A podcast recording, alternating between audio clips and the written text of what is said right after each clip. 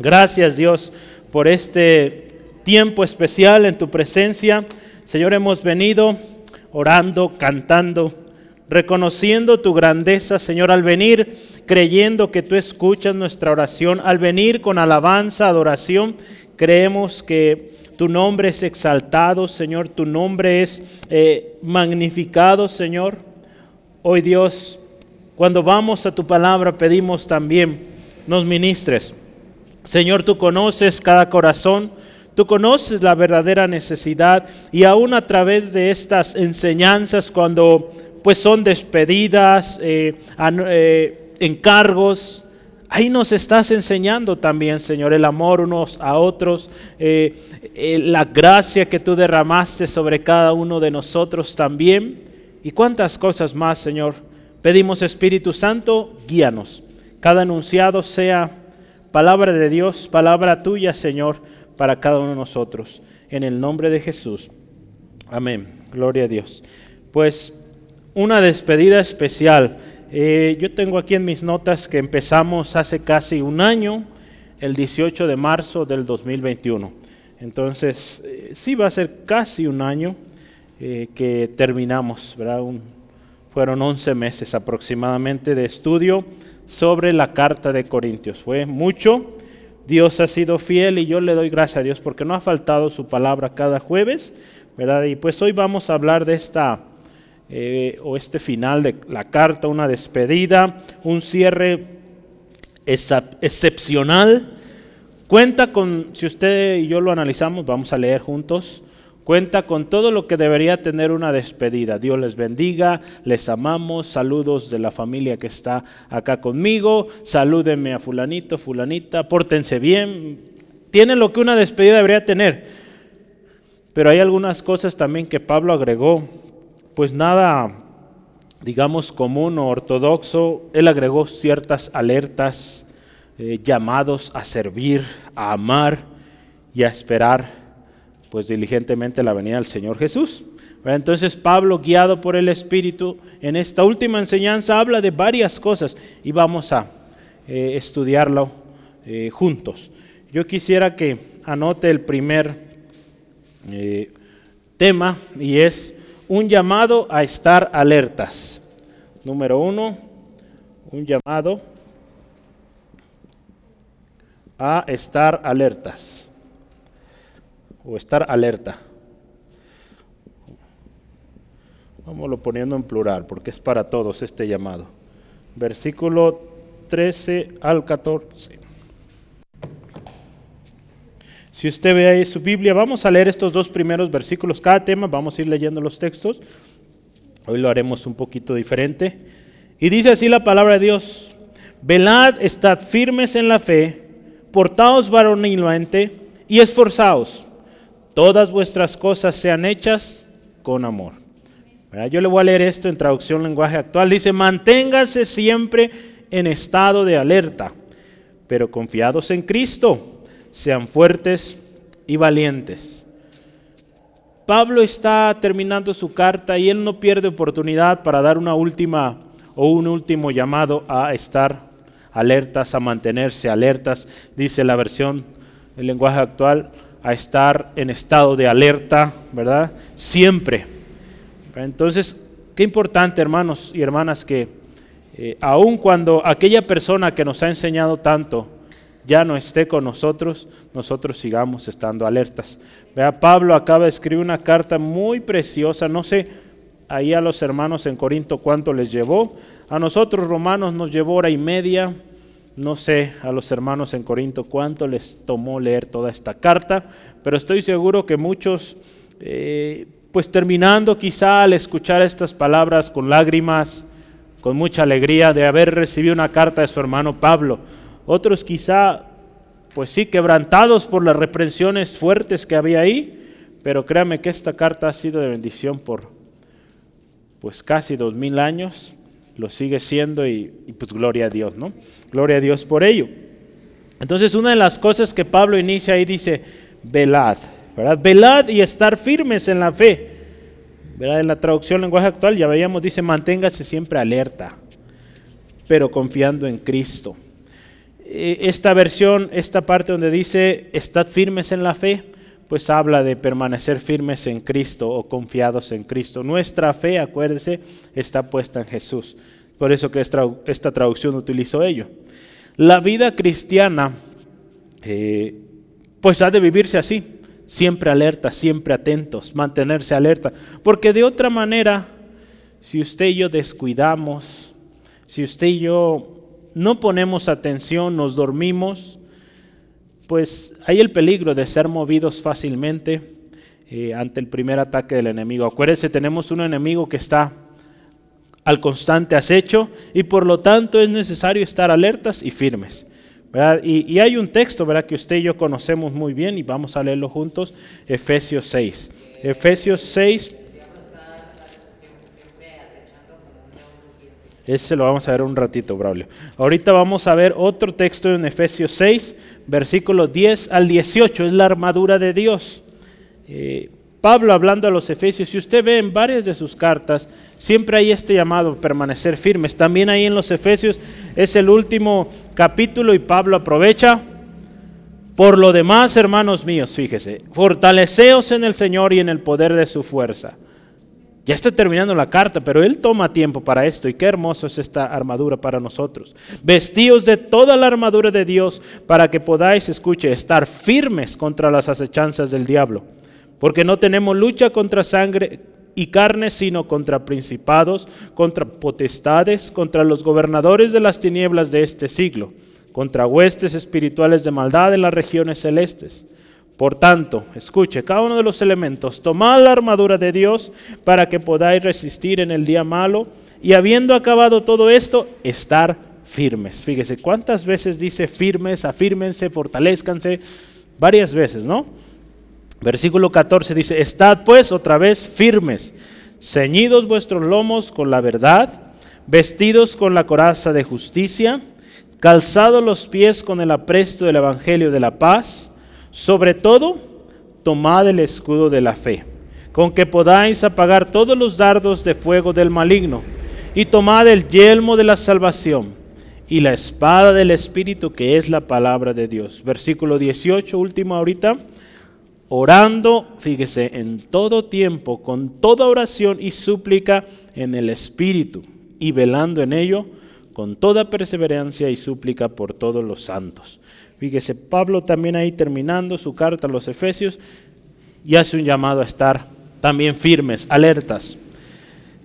Cada elemento de esta nuestra armadura, la armadura de Dios, muestra claramente esas partes que usted y yo como cristianos necesitamos portar y permanecer firme en ello, consistentes. Habla ahí del cinto de la verdad, ¿qué más? La coraza de justicia, el calzado del apresto del Evangelio de la paz, el escudo de la fe, el yelmo de la salvación y la espada del Espíritu, que es la palabra de Dios. Entonces fíjese, y ahí resalta también esta misma palabra, velad. Velad en ello, velad en oración, oración en el Espíritu, porque es importantísimo. Orando en todo tiempo, ahí dice en Efesios, en oración y súplica, velando en ello. Entonces, ¿por qué será o por qué debemos permanecer así? ¿Por qué Pablo toma el tiempo? No ha terminado su carta, pero dice necesitamos hablar de esto y lo coloca ahí en su carta como parte final. Yo anoté algunas cosas aquí, al menos cinco cosas por qué debemos velar y estar firmes en la fe. Número uno, Braulio lo decía muy bien, tenemos un enemigo que está como león rugiente, anda alrededor buscando a quien devorar. Por eso necesitamos velar y estar firmes en la fe, por eso, porque hay un enemigo que está siempre al acecho. Primera de Pedro 5.8. Otra razón por la que usted y yo debemos velar y orar, el domingo hablamos mucho también de esto, es porque, o para que no entremos en tentación. Mateo 26, 41. Los discípulos están ahí orando, o más bien Jesús era el que estaba orando, ¿verdad? Y Jesús les dice, velad y orad para que no entren en tentación. Es vital. Si queremos vencer la tentación, pues hay que tomar tiempo para orar, hermanos. De otra manera, somos presa fácil porque no estamos en comunión con nuestro Padre, no nos estamos llenando del Señor, por lo tanto somos eh, carne y vamos a fallar porque no estamos en comunión con Él. Otra razón por la número tres por la que debemos estar firmes velando es para que permanezcamos en la libertad que Cristo nos ha dado. ¿Cómo es esto? Alguien que no ora es inconstante. Alguien que no ora, que no está firme en el Señor, fácil es movido, fácil es engañado. Estaba sucediendo eso con los Gálatas. Pablo le habló muy duro a los Gálatas con este respecto, porque estaban empezando a escuchar doctrinas de, eh, de, los judíos, siguiendo ritos, siguiendo reglamentos que nada que ver con su salvación, su salvación ya había sido ganada. Entonces cuando no buscamos la presencia del Señor, cuando no estamos firmes, vamos o podemos perder esa libertad que tenemos en Cristo, siguiendo mandamientos, siguiendo una serie de reglamentos que pues para nada nos ayudan. Hay un texto ahí, es eh, Gálatas 5.1. Estad pues firmes en la libertad con que Cristo nos hizo libres y no estéis otra vez sujetos al yugo de la esclavitud. El enemigo quiere esclavizarnos otra vez. Quizá no nos haga volver a, o, no logre hacernos volver a quizá esa vida que antes llevábamos de pecado, pero en muchas ocasiones, y lo hemos visto, los lleva a legalismos, A, a seguir reglamentos de hombres, costumbres de hombres, de tal manera que pues los tiene también esclavos ahí. Ya no quizá de aquella práctica pecaminosa, inmoral, pero ahora en siguiendo leyes, siguiendo reglamentos de hombres. Entonces, tenemos que tener cuidado. Esto estaba sucediendo con los Gálatas y, y, Pablo ahí en el capítulo 5 de Gálatas, estén firmes en la libertad que Cristo les ha dado. Para eso necesitamos velar y mantenernos firmes en Cristo. Otro más, número 4 necesitamos permanecer velando y firmes para seguir creciendo en la obra del Señor. Si usted y yo queremos crecer en la obra de Dios, pues hay que estar velando, manteniéndonos firmes en la fe, porque de otra manera, otra vez, somos movidos fácilmente. Ahí el versículo 58 de Primera de Corintios 15 dice, Así que, hermanos míos amados, escucha, estad firmes y constantes, creciendo en la obra del Señor siempre, sabiendo que vuestro trabajo en el Señor no es en vano, ¿verdad?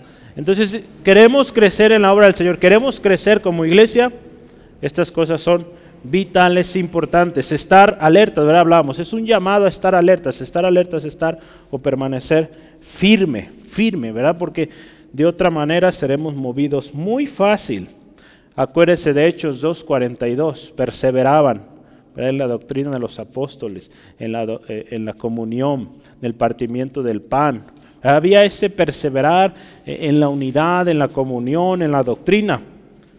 Y es por eso que, pues vemos que hoy la iglesia sigue, porque hay hombres y mujeres que han perseverado, han estado o permanecido firmes. Y número cinco, ¿por qué debemos permanecer velando y firmes en la fe? Porque el novio de la iglesia, Cristo, el esposo, llega en cualquier momento. ¿sí? Hoy en la tarde o en la mañana enviaba un mensaje eh, a ustedes sobre Mateo capítulo 25, eh, la parábola o la enseñanza de Jesús sobre las diez vírgenes, ¿se acuerdan? cinco prudentes, cinco insensatas, lo leíamos hace un par de días en nuestra lectura devocional. Y, y es eso. Aquellas que estaban preparadas, vino el esposo, entraron a las bodas. Aquellas que no estaban preparadas, por más que gritaron, quizá lloraron y tanto, no las conozco. Váyanse. Fíjese qué tremendo. Es por eso que necesitamos mantenernos firmes. Recordemos otra vez, que nuestra fe debe estar puesta en Jesucristo, nuestro Salvador y Redentor. Es nuestro deber permanecer. Nuestra profesión de fe debe persistir aún y hasta el fin, a pesar de circunstancias y adversidades. Va a haber mucha dificultad. Eh, no hemos nosotros sinceramente experimentado lo que vivieron los primeros cristianos o, la iglesia perseguida aún todavía en estos tiempos. Digo, a veces el hecho de que se burlen de nosotros en la escuela o en el trabajo no es nada comparado a lo que viven hermanos, hermanas, por ejemplo, ahora en, en las misiones. Entonces, gracias al Señor, pero no debe ser motivo para relajarnos, al contrario, hay que seguir firmes. Ahí en Hebreos 10, versículo 23, dice así la palabra de Dios, mantengamos firme sin fluctuar la profesión de nuestra fe, porque fiel es el que prometió. Un llamado ahí también, firmes, sin fluctuar. ¿verdad? Fluctuar habla de ser inconstante o ser fácilmente movido. Dice ahí firmes, firmes hasta el fin. Dígame, Braulio.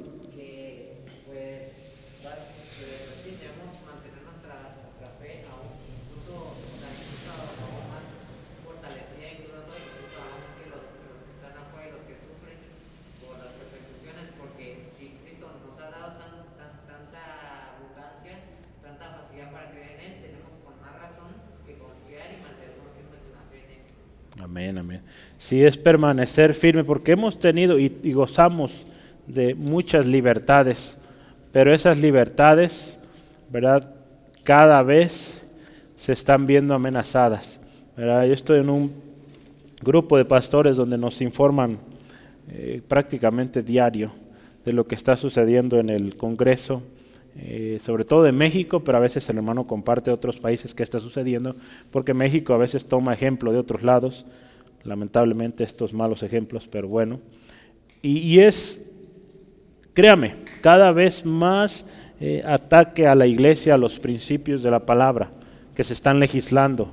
Estados de la República donde ya es válido, eh, por ejemplo aquí ya es válido el matrimonio homosexual el tema del aborto y tantas cosas, ¿verdad? Que usted sabe y yo sabemos que van en contra de la palabra, cada vez está siendo más atacado. Y para aquel que está en contra o que tiene una postura distinta, pues va a ser razón de multas, encarcelamiento y pues sufrimiento, ¿no? Entonces tenemos que permanecer firmes y el Señor nos llama a permanecer firmes hasta el fin. Lo que usted y yo hemos creído, lo que estamos estudiando, vivámoslo y creámoslo porque la venida de Cristo está pronta, ¿verdad? Usted y yo tenemos que seguir predicando que Cristo vino, es nuestro Salvador, que la muerte del Señor Jesucristo es el pago por nuestro pecado, nuestra redención, y que su resurrección, pues es esa ratificación de lo que Él hizo y de que pronto viene también. Entonces acuérdese, ese es el Evangelio que usted y yo predicamos, no vamos a cambiarlo. Y la palabra de Dios hoy nos dice, permanezcan confiando, estando firmes en esa fe. En eso que creímos, en eso que vivimos, en eso que compartimos. Entonces, vamos bien, dice ahí la primera parte, estad o velad, perdón, velad primeramente y estad firmes en la fe. La segunda frase que dice ahí dice, portaos varonilmente. Esto está bien interesante y hace algunos años ya eh, yo tuve la oportunidad de estudiar esto con un grupo de varones y, no éramos puros varones, también había unas, creo que dos compañeras ahí en Intel y, hablábamos de esto, ¿verdad? Sobre portarse varonilmente. ¿Qué significa eso? Eh, es por eso que ocupaba el libro hoy, porque quería leerle en aquellos no sé cuántos años, como tres o cuatro años que estudiamos esto, pero quiero leerle, Jesús se portaba varonilmente. ¿Y qué significa esto? No? Le voy a decir algunas eh, cosas o conducta que Jesús tuvo y que era una conducta varonilmente, ¿no? se portaba de manera varonil. Número uno, Jesús mostró cómo actuar varonilmente cuando fue lo suficientemente fuerte como para cargar su propia cruz y lo suficiente tierno para permitir que los niños se sentaran sobre sus rodillas. Otra más, Jesús fue suficientemente fuerte como para enfrentar a los fariseos y decirles la verdad. Y fue lo suficientemente sensible como para permitir que una mujer derramara sobre él perfume.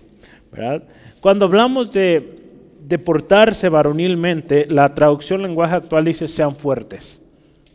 Si usted y yo vemos la característica de, un hombre. Esto no está hablando de una que Pablo fuera machista, ni mucho menos. Porque hoy podría eh, confundirse. Eso se trata de resaltar y demostrar esa actitud o acción que comúnmente tiene el, el varón, ¿no? El, el género masculino, fuerza, valentía. Entonces cuando Pablo le dice a los corintios, pórtense varonilmente de una manera, le está diciendo, hermanos, esfuércense, sean fuertes, sean valientes, permanezcan. Ya lo decía anteriormente. Entonces, es algo natural, ¿verdad? Es algo común que caracteriza al hombre. ¿Sí? El hombre suele ser más fuerte, ¿verdad? La mujer más débil. Si, si quiere anotar, anote primero Pedro 3.7. La mujer es un brazo, un, perdón, un vaso frágil, ¿verdad? Como dice que el marido trate a su esposa, como un vaso frágil. Entonces, cuando habla Pablo de, de portarse varonilmente, pues está hablando de esto, ¿no? Fuertes, valientes, ¿sale? Jesús, como ya lo decía, Jesús es el mejor ejemplo de portarse varonilmente, entonces es bueno seguir su ejemplo. El hábito, escuche esto, de Jesús de actuar varonilmente ilustra el decidir como hombre Escuche esto, ser físicamente fuerte, emocionalmente equilibrado, estar mentalmente en crecimiento y espiritualmente en desarrollo. ¿verdad? Cuando vemos a Jesús como alguien varonilmente, comportándose varonilmente, todo eso es. Le voy a leer un poquito más acá. Yo me atrasé. Jesús fue lo suficientemente fuerte para echar fuera de la casa de Dios a los cambistas de dinero pero también lo suficientemente tierno como para llorar por la muerte de su amigo Lázaro. Si usted ve estos contrastes, el portarse varonilmente no significa ser insensible. Usted vea los contrastes que le estoy platicando aquí. Jesús mostraba fuerza, vigor en cierta área, pero también mostraba su lado sensible, amable. Entonces, el portarse varonilmente no significa pues ser fuerte siempre y, y malo, ¿verdad? O insensible, ¿sale? No. Veamos otro ejemplo. Dice, Jesús fue lo suficientemente inteligente como para tratar con, como un intelectual a Nicodemo. Sin embargo, fue uno de esos muchachos a los que les gustaba ir a pescar. ¿Verdad? ¿Verdad? Gente tan preparada, tan estudiada, no iba a ir a pescar. Normalmente la gente que pescaba era aquellos que pues no tenían estudios, no tenían recurso y iba a pescar. Pero Jesús fue capaz de hablar con las dos esferas, ¿verdad? con alguien tan preparado como Nicodemo, como alguien eh, que pues no tenía estudios como Pedro y muchos de los discípulos. Pero fíjese el amor del Señor Jesucristo y eso es portarse varonilmente. Déjenme ver, uno más. Jesús soportó dolorosos latigazos, habla de la fuerza, y murió en la cruz como un varón. Sin embargo, fue sensible a las necesidades de otros hasta el último momento de su vida. Así Jesús fue fuerte, soportó todos esos golpes, Y algunos le llegaron a criticar y decir, él estando en la cruz, a ver si a otros, a no, si a otros resucitó, ¿por qué no baja él de la cruz? Entonces Jesús mostró esa fuerza, pero también ese lado amable, ese lado sensible hacia los demás. Y eso es, espérenme un poquito, Braulio, eso es portarse varonilmente. ¿Sí? ¿Sí queda claro? ¿Vamos bien? Y siguiente y último que dice ahí en nuestro texto, el versículo 13. Y esforzaos, esforzaos. Esa palabra se explica sola. Las palabras de Pablo, siempre guiadas por el Espíritu en esta carta, fueron, si yo recordamos en gran parte de, reprensión, ¿verdad? Sí hubo fuerte reprensión, pero pues la vida cristiana necesita eso. Y si se fija, Pablo está terminando su carta y de alguna manera él les dice, hermanos, sí fue el mensaje fuerte, esfuércense, De, otra manera, en otras palabras, yo sé que pueden, esfuércense. Y, pero antes de eso les dijo, manténgase firmes en la fe. Si, si se mantienen o si nos mantenemos en Cristo, vamos a poder. De otra manera, pues no. Todo lo que Pablo ahí enseñó sería imposible sin la ayuda de nuestro Señor Jesucristo. Entonces, por eso la importancia de estar firmes en la fe. El precio, acuérdese, de nuestra salvación ya fue pagado.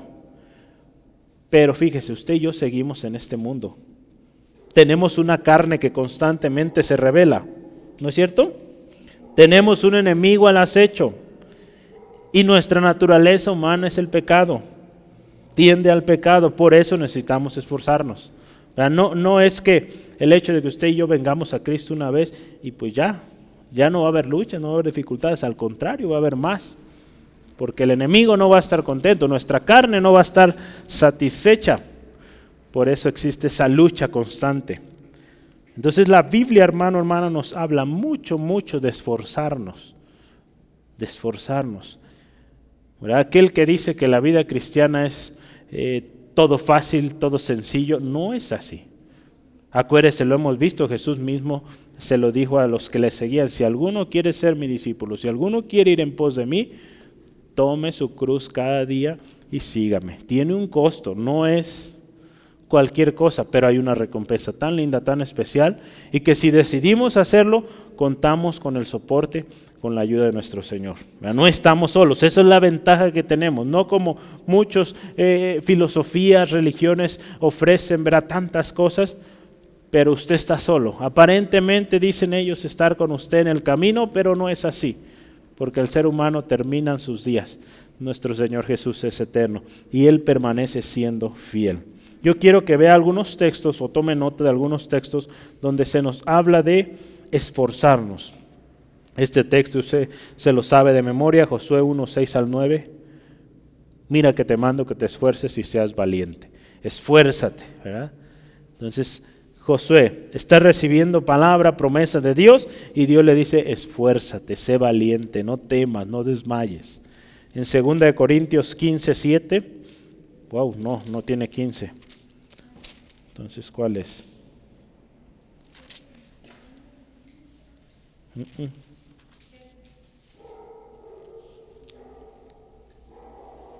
Un segundo.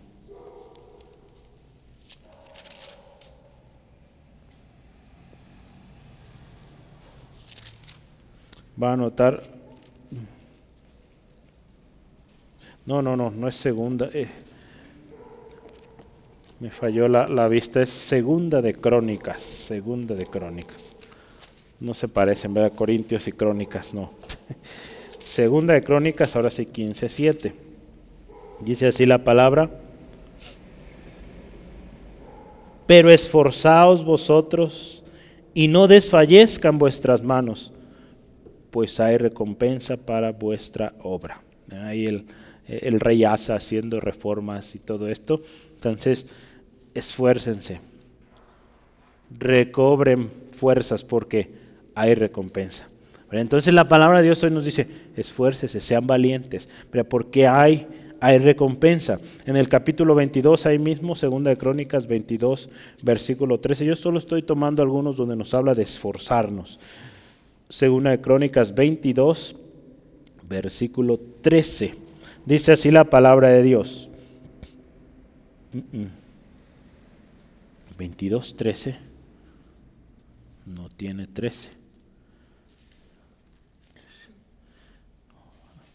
Ayer mis manos estaban escribiendo otras cosas. 22,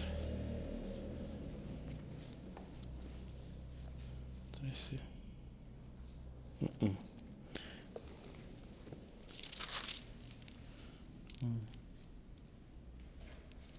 Pues no es 22.13, solo anote 2 de Crónicas 15.7.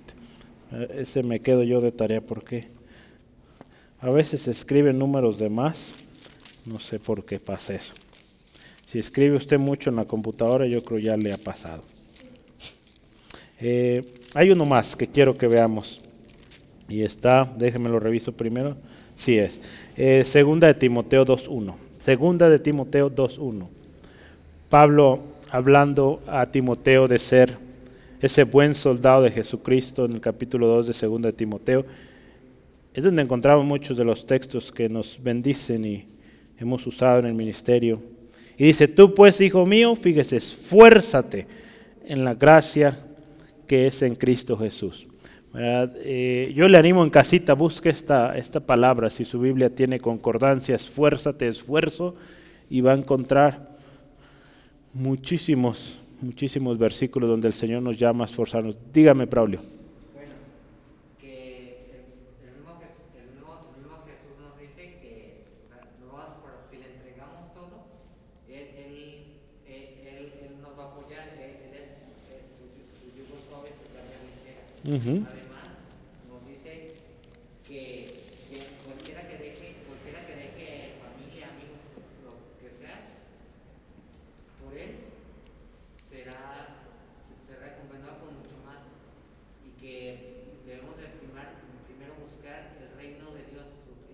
a apoyar, Él, es su, su yugo suave, su carga ligera. Uh y su justicia. Así es. Hay muchos pasajes donde el Señor nos llama a un esfuerzo. Entonces, mm, el decir que pues ya no tenemos que hacer nada una vez que aceptamos a Cristo, pues no es, eh, no es válido, no es bíblico. ¿Sale? Primera de Corintios, primera de Crónicas, 22.3. Sí, es era primera, a ver, vamos.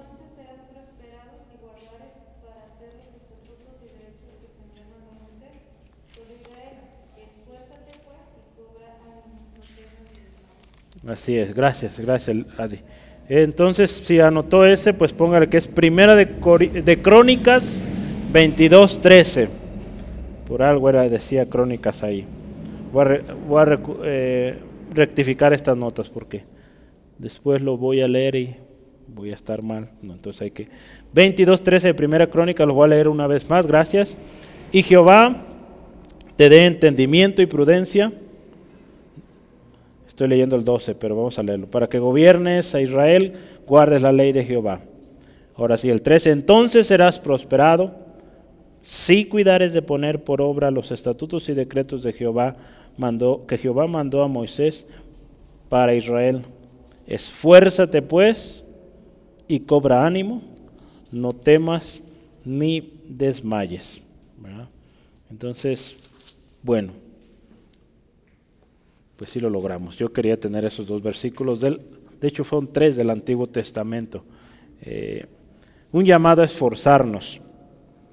Y el versículo 14, continuando nuestro estudio hoy, todas vuestras cosas sean hechas, dice ahí, con amor.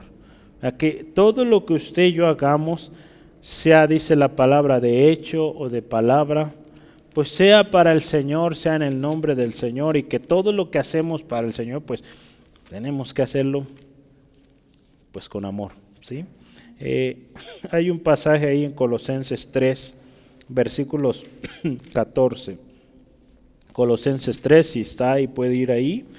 Eh, Colosenses capítulo 3, versículo 14. Y sobre todas estas cosas, vestidos de amor, que es el vínculo perfecto.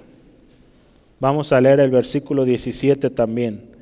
Y todo lo que hacéis, sea de palabra o de hecho, hacedlo todo en el nombre del Señor Jesús, dando gracias a Dios Padre por medio de Él. Vamos adelantito, versículos 23 y 24.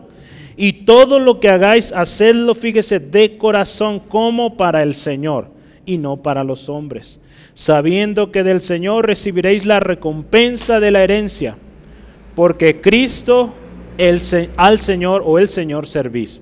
Entonces fíjese, todo lo que hagamos, pues hay que hacerlo con amor, ¿verdad? porque lo hacemos para nuestro Señor Jesús. Ahí claramente nos explica o nos indica. Entonces, si lo hacemos para Jesús o para nuestro Señor, pues tiene que ser hecho bien y con amor. ¿sí? Porque a Él vamos a darle cuentas, a Él daremos cuentas, a Él servimos, ¿verdad? Termina ahí al Señor Jesús servimos. Entonces si hacemos cosas pues de manera incorrecta, sin amor, buscando ventaja, pues no hay recompensa. No nos puede ir bien. Ahí en 1 Corintios 13, ¿se acuerda? Hablamos mucho de la preeminencia del amor. Podemos hablar muchas lenguas, profetizar, pero si no hay amor, podemos hacer muchas cosas, grandes obras dentro y fuera de la iglesia, pero si no hay amor, dice la palabra, solo es ruido. Metal que resuena, címbalo. Y lo más triste es que al final no habrá recompensa. Si lo que hacemos no lo hacemos con amor, pues de nada habrá servido hacer tantas cosas. ¿verdad? Entonces, qué importante la, eh, que todo lo que hagamos sea hecho con amor. Entonces, fíjese, es un llamado a estar alertas. Y ese estar alertas, pues incluye estar velando, estar firmes en la fe, esforzarnos, portarnos varonilmente o fuertes y que todo lo que hagamos con amor. ¿Sí? Muy bien. Entonces, vamos adelante. ¿Cómo vamos? Bien, hay un ejemplo que yo quiero que anotemos y es el segundo. El segundo tema dice así. El ejemplo de la familia de Estefanas.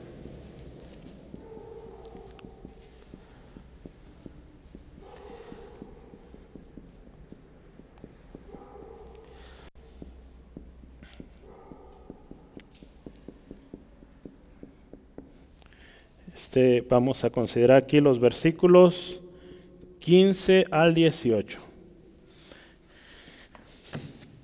La familia de este hombre, Estefanas, eh, lleva un acento en la segunda E, de Estefanas, es, muy interesante y fíjese, Pablo también está terminando una carta y, también toma la oportunidad para hablar de esta familia y, dar una enseñanza hablar del testimonio de ellos y, de alguna manera invitando a los corintios a imitarlos, a sujetarse a ellos. Esta familia eh, es una de las pocas, o al menos ahí en 1 Corintios 1.16, dice que Pablo los bautizó, a ellos y a otro hombre por ahí, creo que Gallo, al que también bautizó de ahí de Corintios, de Corinto.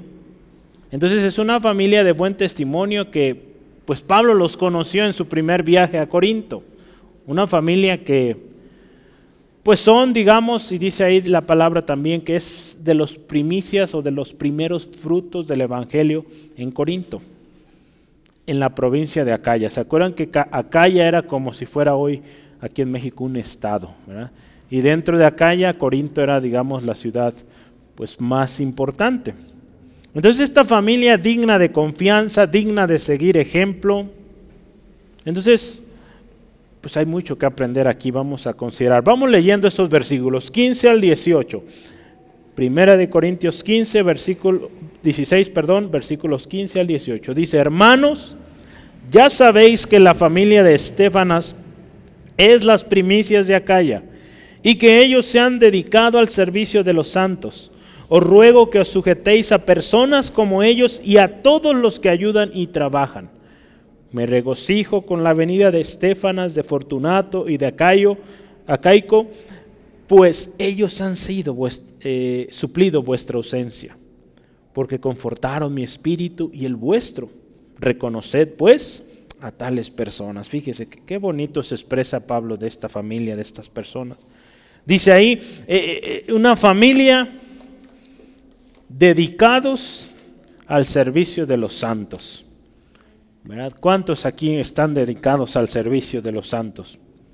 Medite, ¿verdad? Vea qué, qué hermoso se expresa Pablo, cómo se expresará Dios, ¿verdad? Yo quiero mostrarle una letra o palabra en griego hoy.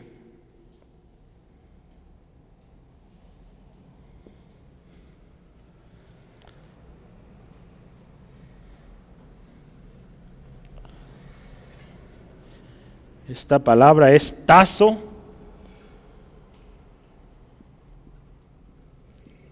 Su pronunciación la pongo abajo.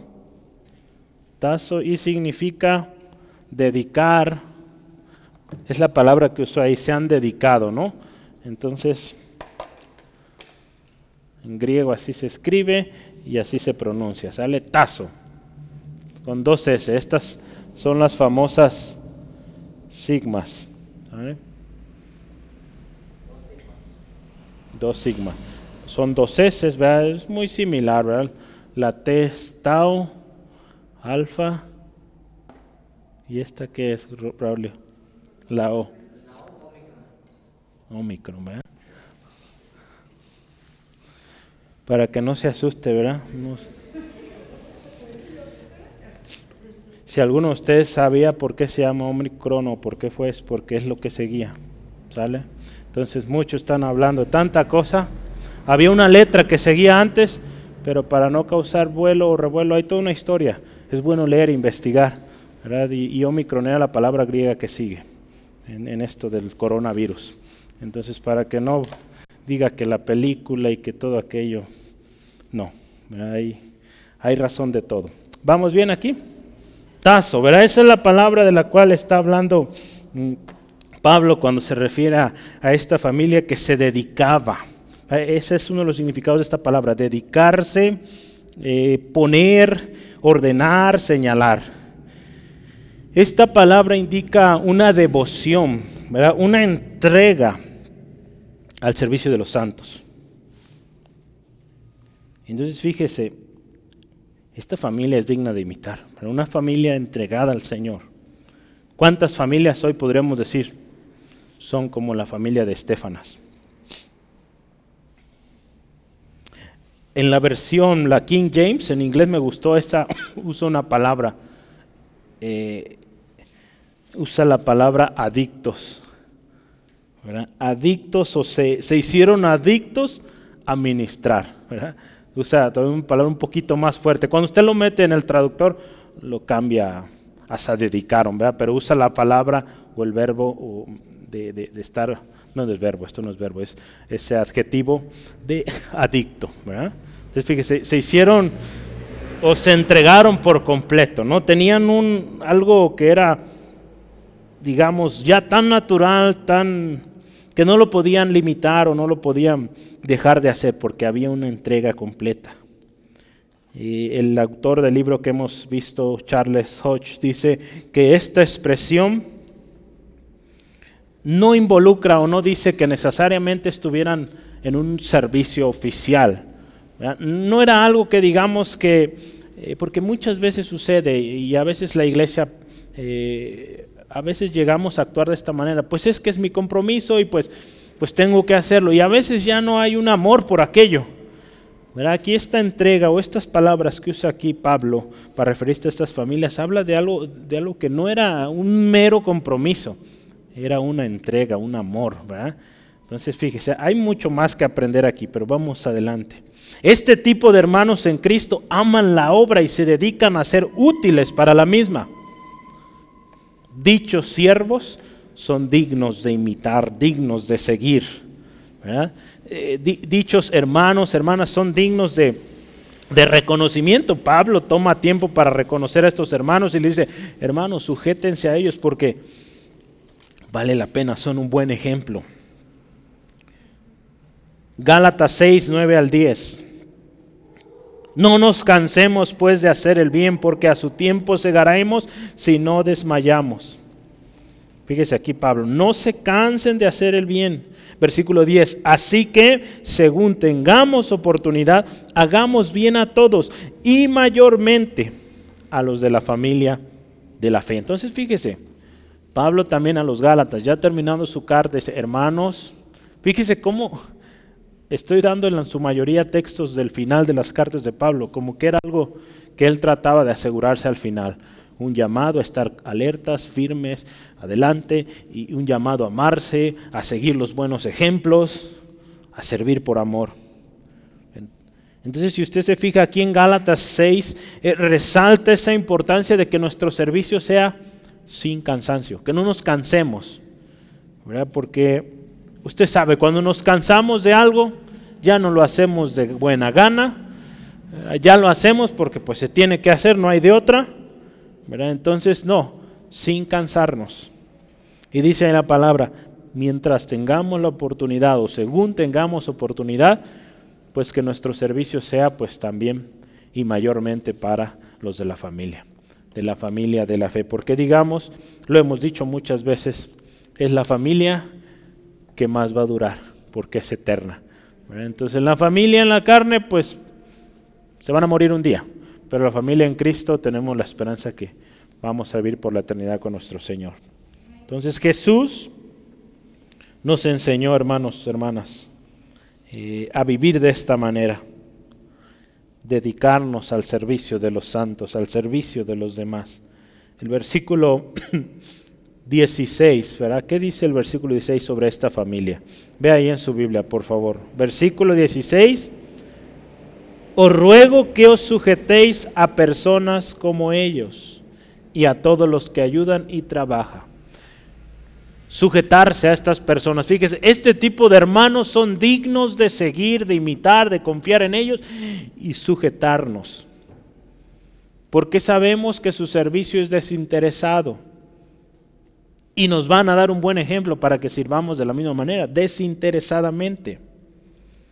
Si estamos usted y yo sirviendo, nos estamos formando en un ministerio, en un área de servicio, en la iglesia, necesitamos buscar a este tipo de personas que sirven desinteresadamente, porque si nos juntamos con alguien que busca una posición, que busca un reconocimiento, así va a ser usted.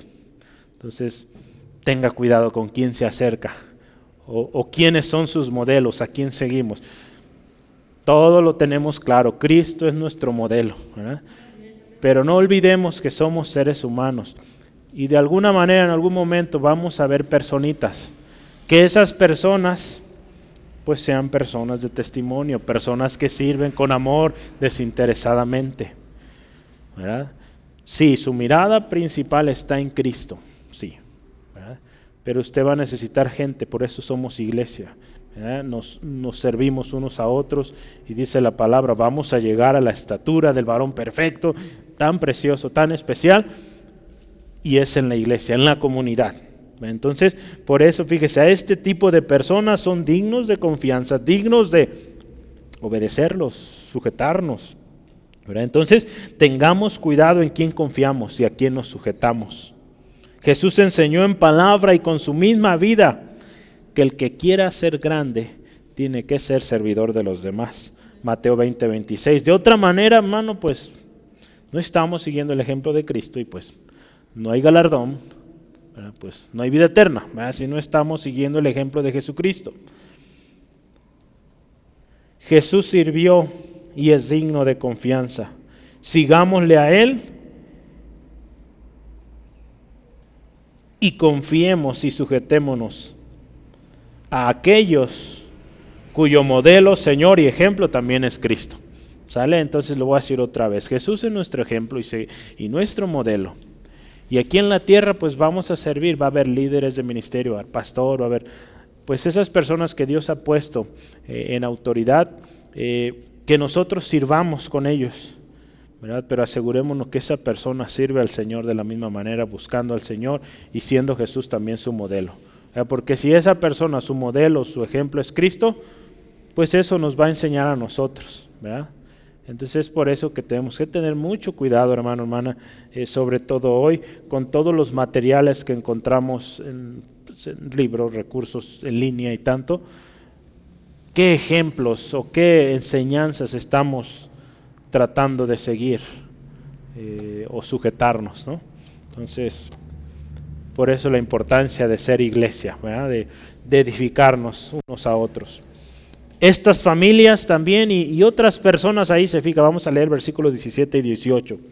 Dice, me regocijo con la venida de Estefanas, verá ahí estaba, Fortunato y Acaico, pues ellos han suplido vuestra ausencia, porque confortaron mi espíritu y el vuestro. Reconoced pues a tales personas. Fíjese esta última parte, estas personas dignas de reconocimiento, ¿verdad?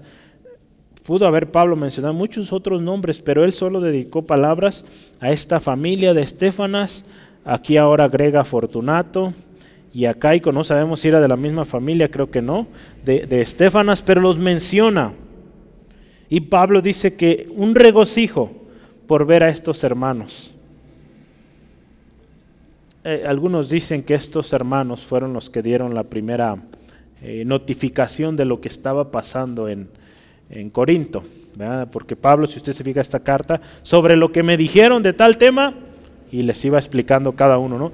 Muy probable es que estos hermanos fueron los que le dieron la noticia, no sabemos. Pero fíjese, hay algo bien interesante. Yo investigué un poquito los nombres. Estefanas, ¿qué significa Estefanas? Corona. ¿Qué significa Fortunato? Está muy fácil. Prosperidad o próspero. ¿Qué significa acaico o qué dice acaico? De Acaya. Así bien fácil. Entonces, si usted y yo usamos estos nombres para lo que fue a Pablo su visita, los nombres nos dicen mucho. ¿Fue corona o fue gozo? Y fue prosperado. Fue prosperado, No, no, necesariamente cuando hablamos de prosperidad, hace ratito veníamos oyendo una enseñanza del hermano Rogelio, la prosperidad no solamente es dinero, hay muchas otras cosas alrededor de la prosperidad verdadera.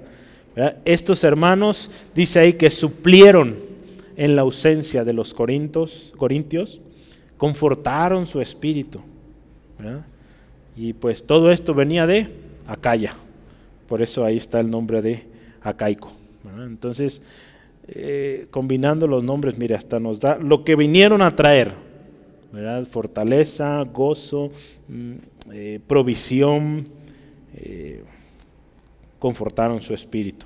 Este tipo de hermanos en Cristo, pues son dignos de confianza. Pero por eso lo ponemos ejemplo, es un ejemplo, son ejemplo, dignos de reconocimiento. En algunas versiones dice dignos de un de una mención honorífica, porque sabemos que si se les menciona, pues no se les va a subir, al contrario, van a seguir sirviendo. Hay personas que se les da una mención honorífica y mejor no se les hubiera dicho nada porque se les sube el orgullo y tremendas cosas hacen, ¿verdad? Entonces, pues mejor mantenernos humildes sirviendo, ¿sale? A estos hermanos, pues dice ahí, Dice ahí Pablo, ¿verdad? Reconoced pues a tales personas. Eh, en otra versión dice, aprecienlos, correctamente. algunos han interpretado que en, esta, en este pasaje, cuando habla de esta familia, es que era muy probable que no los estaban escuchando o que de alguna manera los estaban criticando. Y por lo tanto Pablo tomó tiempo para decirle, estos hermanos son de los primeros, tienen testimonio sirven, se han dedicado a servir, aman, ¿verdad? Eh, fortalecen, confortan, síganlos, reconozcanlos, ¿verdad? Porque a veces ¿verdad? nos dejamos guiar por lo que vemos o, lo espectacular a nuestros ojos y dejamos de escuchar a aquellos hombres, mujeres que, que han sido fieles a lo largo de los años y que pueden darnos un muy buen consejo. Como iglesia próximamente estaremos eh, definiendo hermanos, hermanas que van a estar aconsejando, no perfectos, nadie somos perfectos, pero hermanos, hermanas de testimonio, que a lo largo de los años han guardado eh, testimonio dentro y fuera de la iglesia, en sus familias, y pues que podemos, o al menos de mi parte como pastor, pues puedo confiar. ¿verdad? Puedo delegarles ese precioso ministerio de aconsejar. Otros, pues todavía no, hay que seguirnos preparando. ¿Sale? Entonces, eh, ese tipo de hermanos, otra vez, son dignos de confianza, dignos de reconocimiento y pues dignos de sujeción. Y vamos al final. ¿Cómo termina Pablo? Pues con saludos. ¿verdad? Saludos finales. Vamos a llamarle así. Saludos. Ya estamos terminando. Finales. Versículos 19 al 24. Ahí Pablo les dice, pues de parte de los hermanos en Asia o de las iglesias que están en Asia, reciban un saludo. ¿Qué iglesias estaban en Asia? Pues por lo menos las siete iglesias del Apocalipsis, que están ahí en Apocalipsis 2 y 3. Eh, Éfeso está incluida, Colosas, Colosas también estaba ahí, a ellos les mandó una carta, Colosenses. La Odisea, ¿verdad? también una de las eh, iglesias del Apocalipsis, Pérgamo, Esmirna, ¿qué más? Tiatira, ¿verdad? La Odisea. Bueno, véanlas en su Biblia. Aquila y Priscila también enviaban saludos, sí dice ahí, ¿verdad? ¿Dónde dice? Vamos a leerlo, de hecho no hemos leído, vamos leyéndolo, 19 al 21 dice, las iglesias de Asia os saludan. Aquila y Priscila con la iglesia que está en su casa os saludan mucho en el Señor. Aquila y Priscila en ese momento se encontraban en Éfeso, ¿verdad? entonces pues estaban mandando saludos. Os saludan todos los hermanos, saludan los unos a los otros, o dice saludaos, verá usted entre ustedes unos a otros con ósculo santo. Ósculo es eh, beso santo. Eh, parece ser que en aquellos tiempos había una, eh, una manera de, de saludo con, con beso entre las hermanas y muy probable es que también entre hermanos, un beso en la mejilla entonces era una muestra de aceptación, de amor, de cariño, ¿no? Entonces también Pablo dice, pues salúdense con amor, ¿verdad? Y ahí claro está ósculo beso santo, ¿verdad? Entonces, para que no pensemos otras cosas. Yo, Pablo, versículo 21, os escribo esta salutación de mi propia mano. El que no amare al Señor Jesucristo sea anatema. El Señor viene. La gracia del Señor Jesucristo esté con vosotros. Mi amor en Cristo Jesús esté con vosotros o con todos vosotros. Amén. Fíjese cómo se despide Pablo. Me llama mucho la atención algunas frases y solo las voy a mencionar. Eh, la primera es, os saludan mucho en el Señor. Yo creo que de ahí venimos los tapatíos, ¿verdad? Bien mucho. Entonces yo creo de ahí. Nos recuerda ese afecto entrañable que existe y que debe existir entre el cuerpo de Cristo. Ese, ese, saludo también con, con beso, con ósculo santo, también habla de, ese amor ¿verdad? que debe haber. Pablo ahí también, fíjese, lo podemos ver que está firmando el final de su carta y les dice, yo Pablo escribo esta salutación de mi propia mano. ¿Qué nos dice eso? Eh, esta expresión de Pablo nos habla de esto viene de parte de mí, es auténtico y también revela autoridad, ¿verdad? De mi propia mano. Yo lo anoté, entonces va para ustedes, ¿sí? Entonces, qué bonito, ¿verdad? Todo lo que aprendemos en una simple, podríamos decir simple, que no es tan simple, despedida. Y antes de terminar Pablo en el versículo 22, fíjese, versículo 22. Está listo ahí, véalo. Dice, el que no amare al Señor Jesucristo, sea anatema. El Señor viene. Fíjese, es una despedida. Y esta sección, Yo, yo, traté de dividir la, la, la, despedida de Pablo en cuatro partes. La primera parte es la firma, ¿verdad? el versículo 21. La segunda parte es una exhortación y un recordatorio, versículo 22. Ah, no, le fui dando los, los, puntos, pero esa es la segunda parte.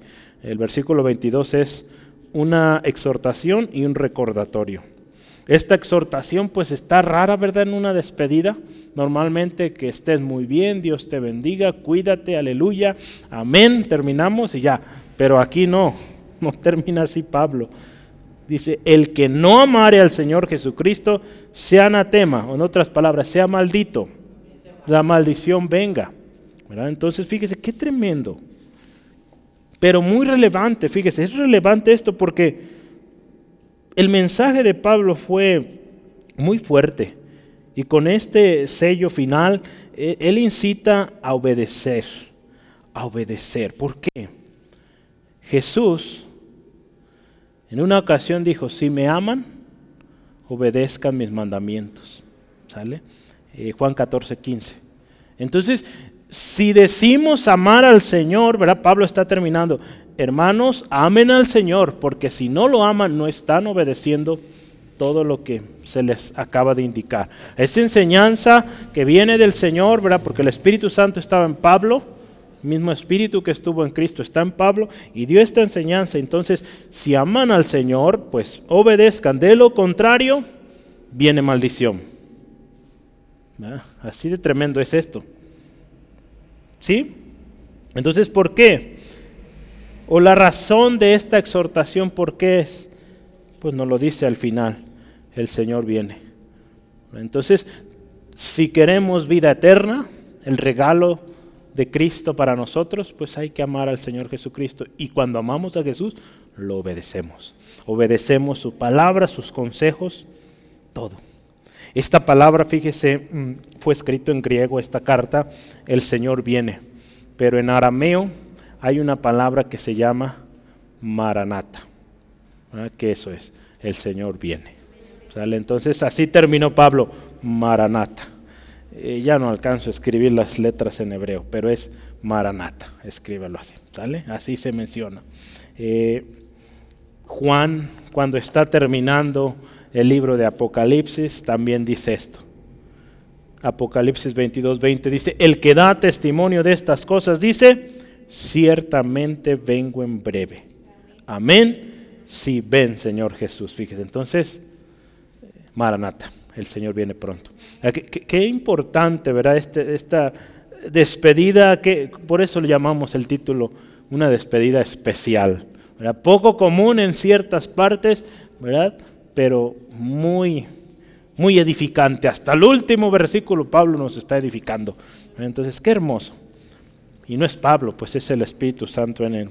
Número tres o tercera parte de la despedida de Pablo en particular dice, la gracia del Señor Jesucristo esté con vosotros, el versículo 23.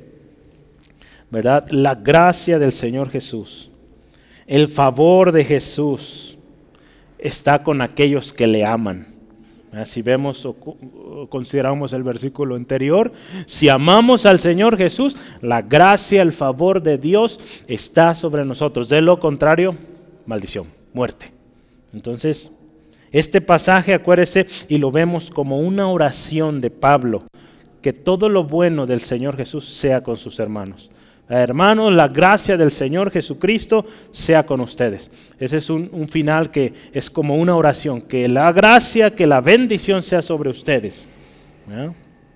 Y último versículo, la cuarta parte del saludo, la despedida de Pablo. Mi amor en Cristo Jesús esté con vosotros. Amén. Este es un final también muy especial. El amor que Pablo expresa a la iglesia es pues el amor de Cristo en Él, el amor que usted y yo enseñamos o mostramos a otras personas, es el amor de Cristo que está en nosotros.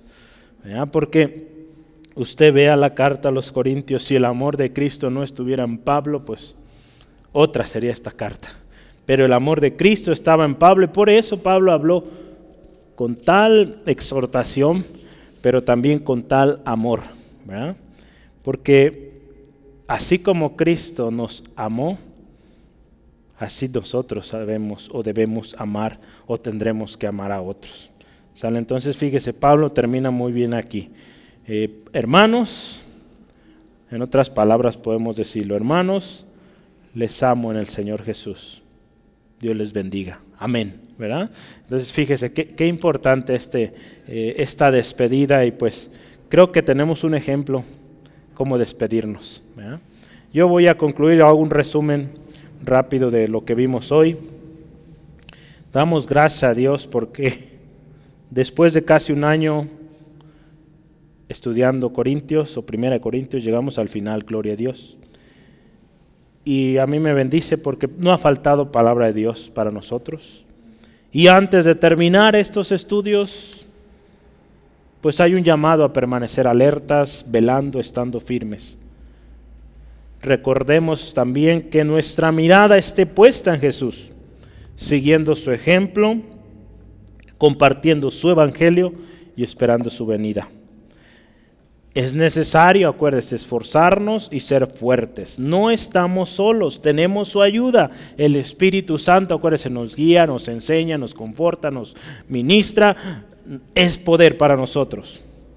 Todo lo que hagamos, acuérdense, dentro y fuera de la iglesia, hagámoslo todo como para el Señor, porque de Él viene la recompensa, ¿no?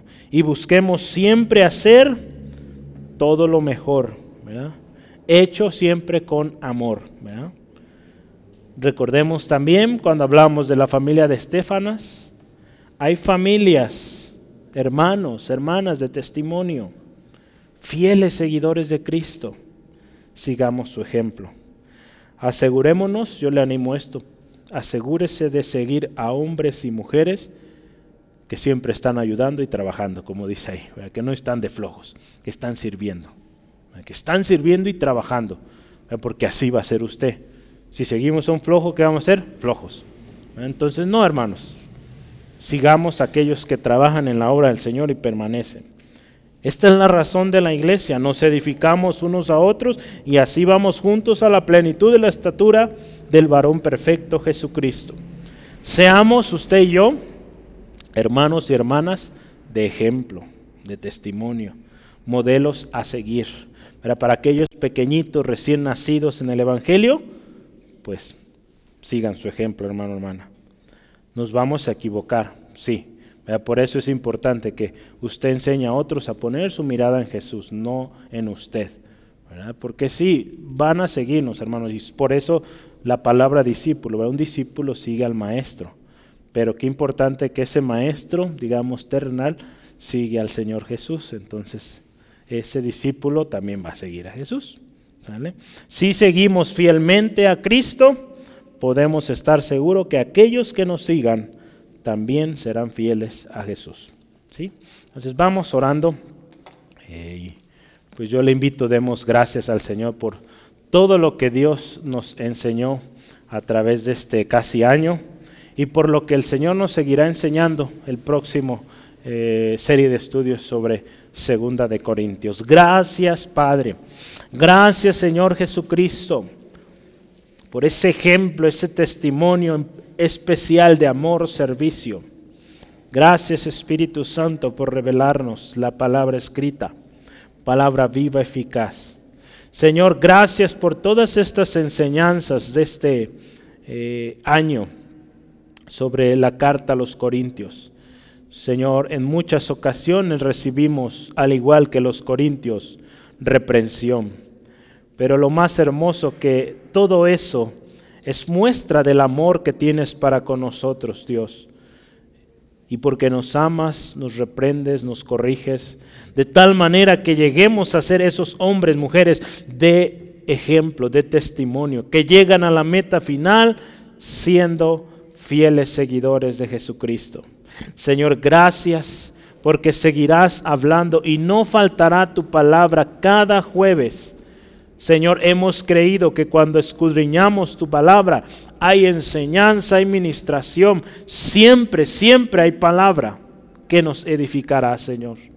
Señor, pedimos fortaleza para que todo esto que aprendimos o aprendimos no solo quede en nuestra cabeza, sino que vaya al corazón, Señor. Lo asimilemos, lo llevemos a la práctica. Señor, que vivamos como aquí hay en la exhortación de hoy, siempre alertas, sirviendo, compartiendo y esperando tu venida, Jesús, porque Maranata, tú vienes pronto. Que todo lo que hagamos sea de hecho, de palabra, lo hagamos en tu nombre, obedeciéndote a ti, Señor, y así lo haremos en amor. Señor, que todo lo que hagamos siempre sea para darte gloria que seamos eh, cristianos ejemplares, fieles seguidores de Cristo, que sirven, enseñan a otros también para que sean fieles seguidores de ti, Jesús. Gracias, gracias y gloria a tu nombre, Señor, por esa gracia, ese amor derramado en cada uno de nosotros. Señor, te pido tu palabra siga ministrando. Si hay alguien aquí, Dios, que necesita estar a cuentas, pedimos Toca este corazón, Señor, y ayúdale a estar, Señor, en tu presencia cada día, buscando tu palabra cada día, Señor, buscando esa fuerza, esa fortaleza que tú eres, Señor, para con aquel que confía en ti. Señor, te pido, bendice a mi hermano, mi hermana que vuelve a su casa, protégele, líbrales de todo percance, Señor, que tu gracia, tu misericordia abunde para cada uno, Señor. Nos vamos contentos porque tu palabra hoy nos ha ministrado, Señor, y seguiremos adelante siendo hacedores de tu palabra. En el nombre de Jesús. Amén. Amén. Gloria a Dios.